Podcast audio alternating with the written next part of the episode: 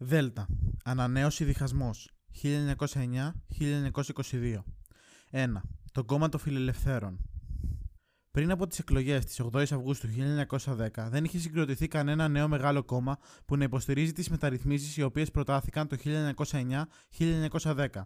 Φορείς των νέων ιδεών υπήρξαν ανεξάρτητοι υποψήφοι, οι οποίοι είτε κατά μόνας είτε μαζί με άλλους, σε ανεξάρτητα ψηφοδέλτια, διεκδικούσαν τις ψήφους των δυσαρεστημένων με τα παλαιά κόμματα εκλογέων. Αυτή η ανεξάρτητη πολιτική, με το γενικό σύνθημα της ανόρθωσης, ανάλογα με την περιοχή που ήταν υποψήφοι και τον πληθυσμό στον οποίο απευθύνονταν, εννοούσαν είτε την υλοποίηση των ετοιμάτων των συντεχνιών, όπως εκφράστηκαν στα συλλαλητήρια του 1909, είτε στην επίλυση του αγροτικού ζητήματος με την παροχή γης στους ακτήμονε. Σε κάποιες εκλογικές περιφέρειες έθεσαν υποψηφιότητα σοσιαλιστές και για πρώτη φορά εμφανίστηκε η Σοσιαλδημοκρατική Κοινωνιολογική Εταιρεία. Τα παλαιά κόμματα συμμετείχαν στις εκλογές ως συνασπισμός και τελικά κέρδισαν τις περισσότερες έδρες στη Βουλή. Από τις 362 έδρες εξασφάλισαν 211, ενώ 29 έδρες κέρδισαν ανεξάρτητοι που άνοικαν στον πολιτικό χώρο των παλαιών κομμάτων και 122 ανεξάρτητοι εξυγχρονιστές. Οι εξυγχρονιστές εισπυριώθηκαν γύρω από το πρόσωπο του κριτικού ηγέτη Ελευθέριου Βενιζέλου, ο οποίος εξελέγει χωρίς να συμμετέχει στην προεκλογική αναμέτρηση. Η πρώτη δημόσια εμφάνιση του Βενιζέλου ως Ελλαδίτη πολιτικού έγινε στις 5 Σεπτεμβρίου 1910 με μια ομιλία στην πλατεία Συντάγματος, στην οποία έκανε προγραμματικές δηλώσεις με τις οποίες υποστήριξε μετριοπαθεί μεταρρυθμίσεις. Στόχευε στον εξυγχρονισμό του πολιτικού συστήματος με την εξισορρόπηση των συμφερόντων όλων των κοινωνικών στρωμάτων. Βασικές θέσεις του προγράμματός του ήταν η κοινωνική γαλήνη, η ελάφρυνση των κατώτερων κοινωνικών στρωμάτων, ο εξυγχρονισμός του κρατικού μηχανισμού με σκοπό την αποτελεσματικότερη λειτουργία του και στρατιωτικοί εξοπλισμοί για την πραγματοποίηση των εθνικών διεκδικήσεων. Επίσης, παρά την πίεση των οπαδών του, υποστήριξε την αναθεώρηση του υπάρχοντος συντάγματος και όχι την ψήφιση νέου. Πολιτιακό ζήτημα δεν έθεσε. Προανήγγειλε την ίδρυση ενός κόμματος αρχών, το οποίο θα ήταν φορέα των μεταρρυθμίσεων. Το κόμμα ιδρύθηκε και τυπικά στις 22 Αυγούστου 1910 από μέλη της Εθνοσυνέλευσης. Ο Βενιζέλος πήρε εντολή σχηματισμού κυβέρνησης μετά την παρέτηση της κυβέρνησης Τραγούμη 6 Οκτωβρίου 1910.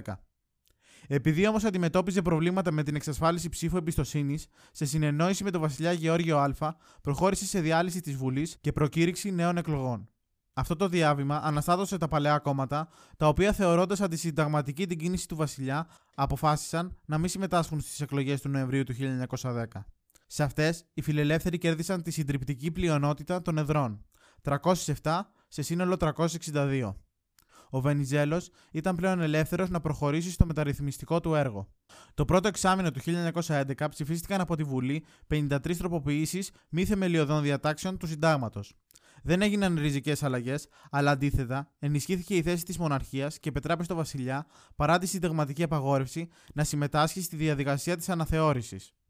Οι σπουδαιότερες τροποποιήσεις αφορούσαν τη διασφάλιση της διάκρισης των εξουσιών, το ασυμβίβαστο μεταξύ στρατιωτικής και δημοσιοπαλληλικής ιδιότητας αφενός και βουλευτικού αξιώματος αφετέρου και τη μονιμότητα των δικαστικών και δημοσίων υπαλλήλων. Η κυβέρνηση Βενιζέλου ψήφισε επίσης 337 νέους νόμους, οι οποίοι εισήγαγαν μεταρρυθμίσεις που αφορούσαν όλο το φάσμα του δημόσιου και ιδιωτικού βίου. Παραδείγματος χάρη, διορισμός δημοσίων υπαλλήλων με δημόσιους διαγωνισμούς, καθιέρωση κανονισμών εργασίας σε βιοτεχνίες και βιομηχανίες, διανομή γης στη Θεσσαλία, αναδιοργάνωση της τοπικής αυτοδιοίκησης, βελτίωση της διαδικασίας απονομής της δικαιοσύνης, αναθεώρηση του κανονισμού της Βουλής, με σκοπό να διαθέτουν οι υπουργοί περισσότερο χρόνο για κοινοβουλευτικές συζητήσεις. Το ρεύμα που είχε το κόμμα του Βενιζέλου φάνηκε και στις επόμενες εκλογές του Μαρτίου του 1912, στις οποίες πήραν μέρος όλες οι πολιτικές δυνάμεις. Ανέδειξε 146 βουλευτές, ενώ τα άλλα κόμματα μόνο 36. Σε αυτές τις εκλογές φάνηκε ότι η πλειοψηφία των ψηφοφόρων τάχθηκε υπέρ του κόμματος των φιλελευθέρων, επειδή οι καινοτομίες που είχαν εισηγηθεί γέννησαν την ελπίδα για την επίλυση σημαντικών κοινωνικών προβλημάτων.